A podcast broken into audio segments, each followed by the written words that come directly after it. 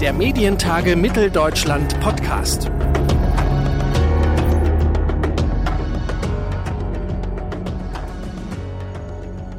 Eigentlich ist es ja unglaublich.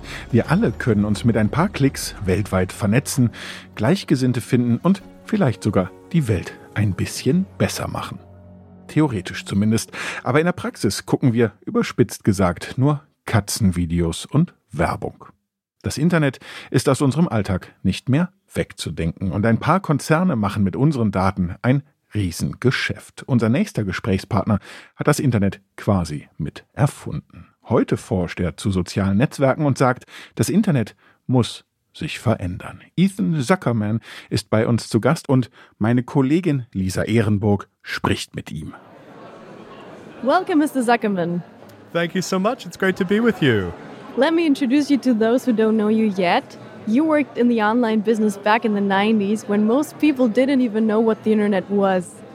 You are an associate professor for public policy, communication, and information at the University of Massachusetts. You developed a theory that brings together cute cat videos and activism. We'll talk about that later. And you're thinking about solutions for a different internet, an internet that's based on public value. Let's start with some quick decision questions. Sure, sounds good. Twitter or your own personal blog? Oh, my blog, uh, by far. I've maintained my own blog for almost 20 years, and uh, I would never give it up. As you lived in both places, Boston or Accra? Oh, Accra, easily. I actually have never really lived in Boston. I live in western Massachusetts, like 200 kilometers out in the wilderness. I'm not a big fan of Boston. I am a huge fan of Accra. A steady trip to industrial Leipzig or a summer vacation on the beach? Leipzig, not a question. What a beautiful city and such incredible reconstruction of buildings, layers of history on top of one another. No, Leipzig is my idea of a good time. Thank you so much. Let's dive right in. What websites or apps did you check today? And can you remember any content that surprised you? Yeah, so I read the New York Times almost every morning. Um, what's going on right now in the United States is we're paying a lot of attention to mass shootings. Unfortunately, shootings are so common in the United States that we often don't even talk about them. But we're paying attention right now because there have just been so many and they're so horrific. I almost always check uh, Twitter, I check Mastodon. I use Facebook. I'm old, I'm 50 years old now. And so a lot of my social network is uh, people who use tools like Facebook. And just staying in touch with friends and family is actually very helpful for me. The reason I ask this basic question is a well known problem on the internet. We seem to have information and content from all over the world at our fingertips. But in fact, we often end up seeing content from our own filter bubble, and we end up interacting with people who are like ourselves. Why is that? Is it because the economic interests of big tech companies, or is it just our own laziness and comfort? It has so much more to do with who human beings are, right? Most important to us are our friends and family and the people that we are most closely surrounded by. It's actually very hard for people to pay attention to parts of the world that they don't know about, people who they don't know. It goes counter to most of our human instincts but we need to do it. And so media really has to help us do it. People like to talk about the commercial interests. People like to talk about this idea that Facebook is making our world smaller. I actually think most of it is just a social tendency. But one of the reasons why I think public social media could be so valuable is that we could choose to combat that tendency. If you're just dealing with market driven social media, you're always going to embrace that tendency because that's how humans naturally work. But media or platforms like Facebook are going to have to change something, right? Because the algorithms tend to work that way, that they show things that I already like watching. Facebook is not going to change their algorithm. Their, or more to the point, Facebook changes their algorithm all the time in little ways. But they're not going to change it to give you a broader worldview. That's not their job. Their job is to make money. But if Deutsche Welle or BBC or you know Radio France, if one of those public broadcasters says we're going to give you social media, and part of the goal of our algorithm is to help you be a global citizen, to know enough about the world that you can be informed and have opinions. That might change things. We've got to stop thinking about changing Facebook. It's almost impossible. What we can do is build something better that's a complement to things like Facebook and Twitter. When you look at the online world in the last few years, we're talking a lot about fake news, filter bubbles, and social division. It feels like something went wrong with the internet. You already worked in the online business back in the pioneer times in the 90s. Back then, how did you imagine the future of the internet? What was your utopian dream? The main thing we got wrong on the internet is that we didn't understand monopoly and concentration. We really thought that it was so easy for anyone to start a new business on the internet that you would just have competition forever. And what we didn't realize is that everything would join together and merge, and you would end up with these just massive companies that controlled almost everything. Part of the problem here was we built a lot of the commercial internet in the United States where we haven't been enforcing anti monopoly provisions for 40 or 50 years. So for me, trying to figure out how the internet can get small and how we can help the internet get smaller is one of the most important things we can do. Right now, there's a gap. There's a few of us who still have our own personal blogs and things like that. And then there's the enormous Amazon and Facebook and Google. We need the middle. And this is actually where Europe in particular can be so strong. It's where public broadcasters can be so strong. It's institutions that are trusted by a few million people, not by a billion people that are so important. Um, you are considered the inventor of the pop up ad. Many years later, you apologized to the world for this invention. What exactly was it that you apologized for? So I apologized for two things. I apologized for the pop up, which I always felt was not a very good solution. It's not a very respectful solution. It's basically demanding your attention and it doesn't really give you the chance to look away. And so it just wasn't a very kind piece of technology. But what I also apologized for when I wrote that article was for not questioning the logic of an ad supported internet if you can take yourself back to 1996 when I wrote that little piece of JavaScript, what was going on was we were trying to figure out what would be the business model of the internet. Would it be micropayment? Would it be subscription? Would it be sponsorship? And what it ended up being was this transactional advertising model, which has been very harmful. It's been very harmful to privacy, it's been very harmful to personal dignity, and it doesn't work very well. And so, what I really ended up apologizing for was not doing a good enough job of questioning that model and advocating for different models at that time. Let's talk about internet activism, one of your main fields of research. 15 years ago, you developed the cute cat theory of digital activism.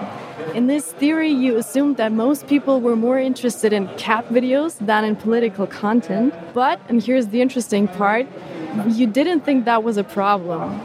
What you said was that platforms with entertaining content could be used by activists to spread their message.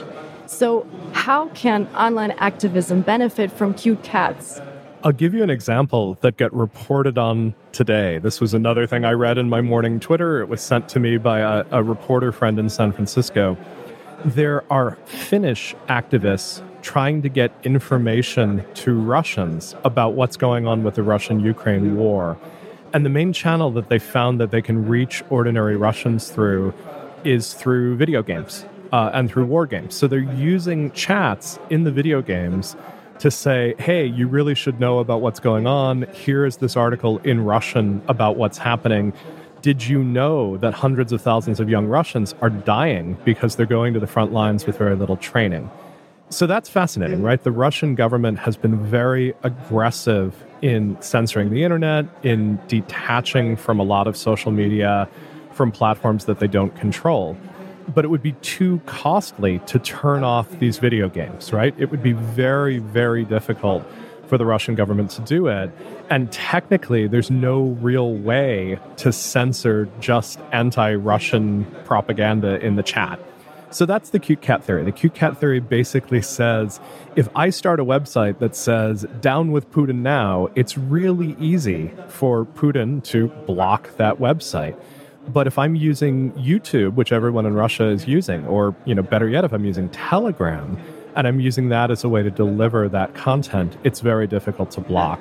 So this is an old idea. It's an idea that I, I put forward almost 20 years ago. It's turned out to be very helpful, actually, for activists all over the world. It doesn't always work. China has sort of created a media system that is is more or less immune to the cute cat theory, but it's working extremely well uh, as far as people trying to reach Russia with dissident information. That's exactly what I wanted to ask you. We see an extremely effective online censorship in China, but we also see the excessive power of big tech companies in the West. Recently, Twitter was criticized for blocking accounts and denying access to certain information, for instance, for Pakistani government accounts in India. Given these developments, do you continue to support the cute cat theory? So, you know, Twitter is a bit of an unusual situation. I, I referred to Elon Musk as an idiot earlier today, and that was a bit overly kind, actually. Um, what he's doing with this platform is, is closer to criminal than it is to idiocy. And actually, um, maybe the worst offenses have to do with India. Um, Elon Musk is simply taking orders from India and doing whatever the government asks to do. And, and that can lead to things like censorship in Pakistan. The cute cat theory depends on these platforms working on commercial motivations, right? It depends on them being non ideological and just trying to make money. And generally, just trying to make money means you don't want to censor things. That's not how Twitter's working. Twitter's really complicated, both because Musk has gone over to the far right and so authoritarians like Modi are personally appealing to him. And also, you know, Twitter is a small investment for Musk compared to something like Tesla. And so as he tries to reach the Indian market, if Modi essentially says you're going to be censoring Twitter so that you can reach the Indian market, he's happy to do it. So he's a bit of a special case. I don't think it actually um, invalidates the theory but I do think it's more support for this idea that we should not be relying on Zuckerberg, Musk, or others to be maintaining our public spaces. Maybe we can talk about that because recently you advocated for a smaller, denser internet, and that's probably what you were just saying. This internet you described consists of many different small platforms that don't rely on big companies or people like Musk. Why would people use smaller platforms with just a few thousand users? What are the benefits in that? We've spent the last 10 or 15 years mostly interacting on these huge platforms that are all trying to get a billion users. That's the magic number. They want to have a billion users so that they can advertise to anyone anywhere in the world. The truth is, sometimes it's valuable to talk to a billion people at once often it's much more valuable to be able to talk to a few hundred people at once. If you're having a discussion about governance in your city, uh, and your city is 10,000 people, having a billion people involved with that discussion is not helpful, right? It's going to be unhelpful. You might want a discussion of 500 or 1,000 very involved citizens. If you're having a discussion about your university or your social club, you know, you want the right people in that conversation. You don't necessarily want it to be a global conversation. Humans are tribal creatures. And what's interesting is that we all belong to a bunch of different tribes. We have our family, we have our friends and friends from different parts of our life, we have our work life, we have our social life. All of those are different identity groups. And with each of those groups, we might want to have a different conversation with different rules and different spaces along with it. Right now, we move all of those conversations into Twitter or onto Facebook. That's not super helpful. Where we want to be in the long run is we want to have this possibility of having a dozen different spaces for a dozen different conversations and the tools to manage it. I think some of those spaces will be ones that we run ourselves. I think some of those spaces will be run by trusted actors like public media or local government. And I think some of them will still be on the scale of global. But right now, we only have one scale, and that scale is huge.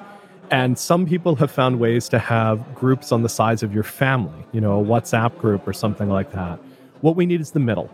And that missing middle has lots of opportunity, not just to be commercial, uh, but also to be public spirited, public values, uh, and based around public institutions. But is it manageable for people to have like 12 different platforms that they communicate on?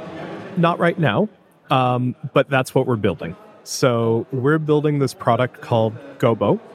The idea behind Gobo is that it can subscribe to all of your social networks, the big ones and the small ones, and it can give you some control over what you see on it.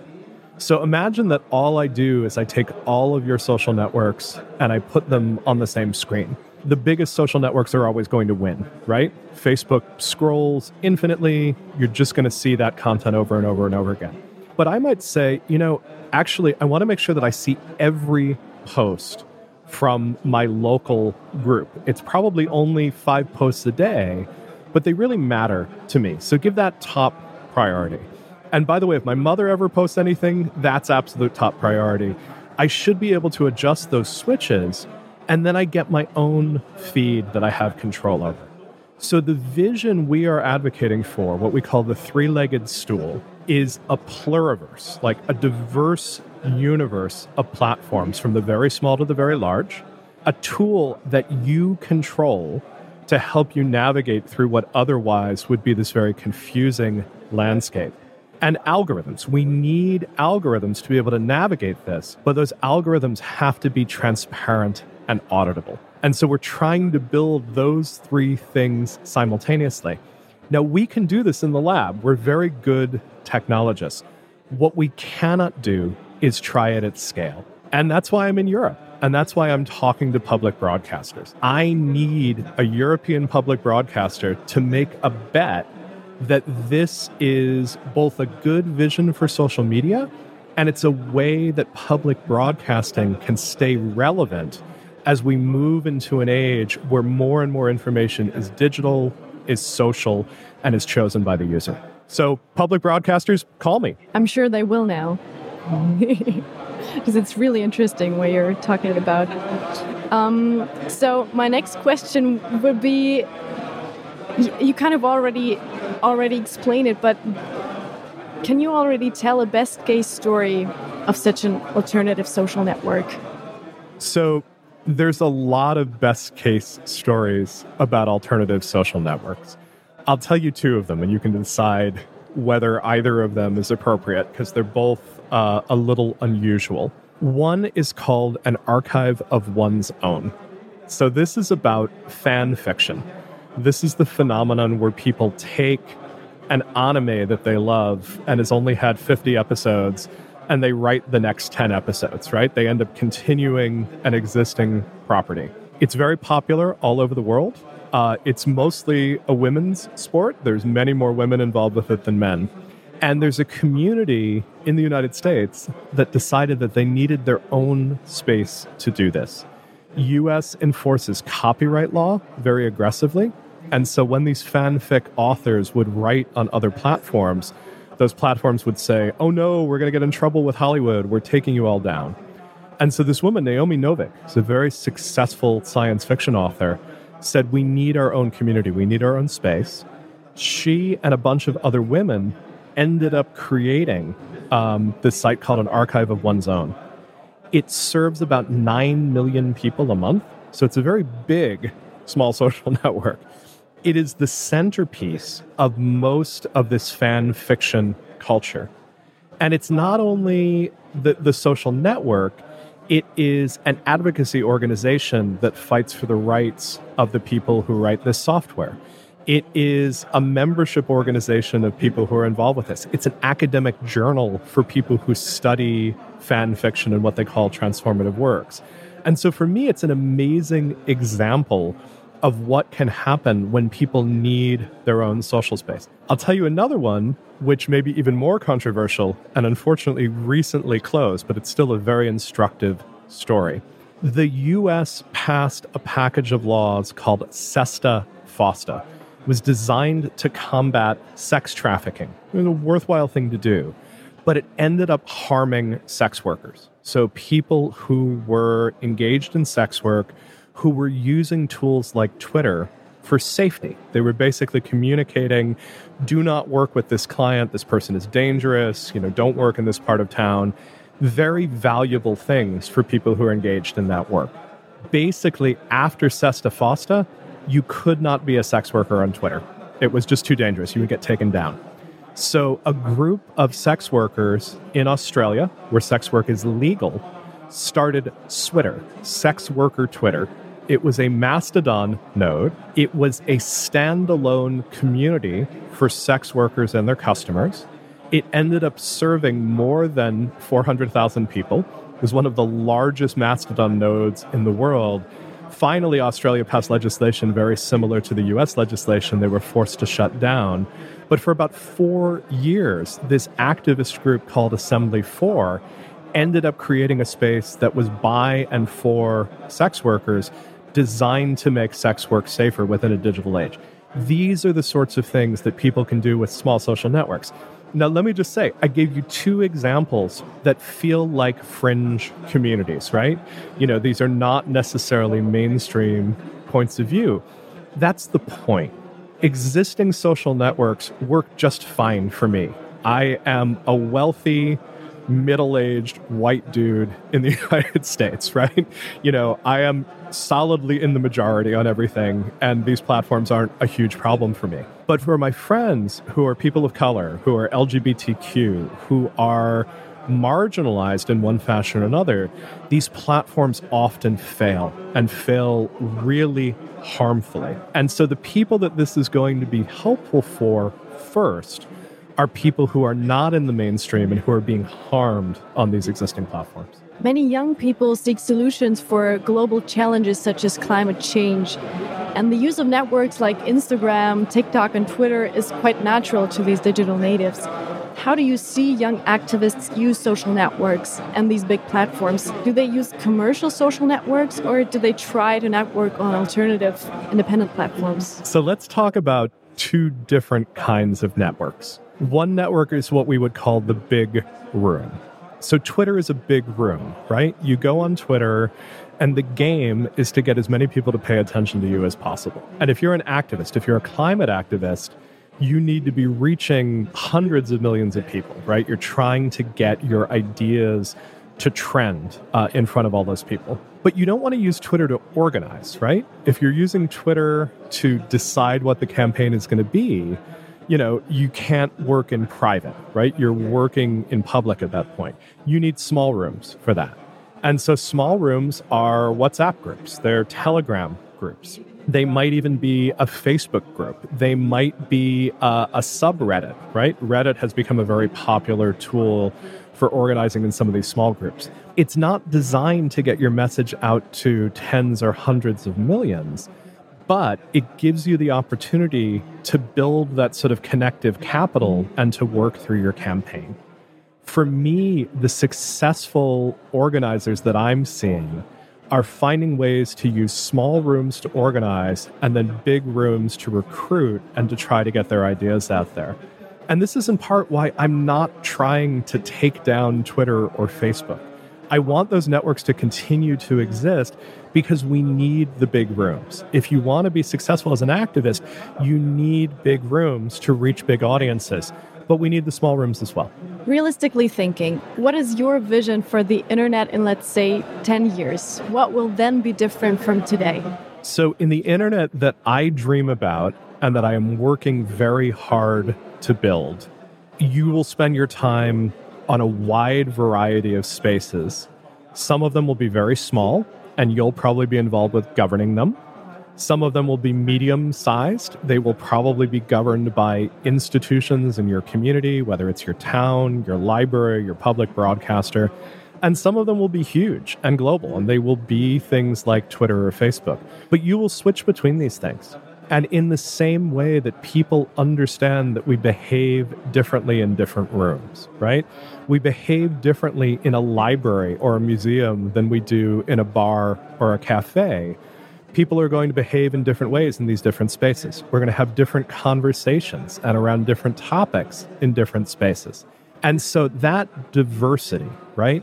So that we're not having all of our conversations in a giant conference hall or we're not having all of our conversations in you know uh, a walmart right we can have those conversations everywhere from the equivalent of our living room to a church to a library to a park all those different spaces will exist side by side Thank you so much for talking to me, Mr. Zuckerman. Oh my gosh, what a pleasure. It's been really wonderful to talk with you and it's so wonderful to be to be here at this event. What wonderful questions. Thank you so much.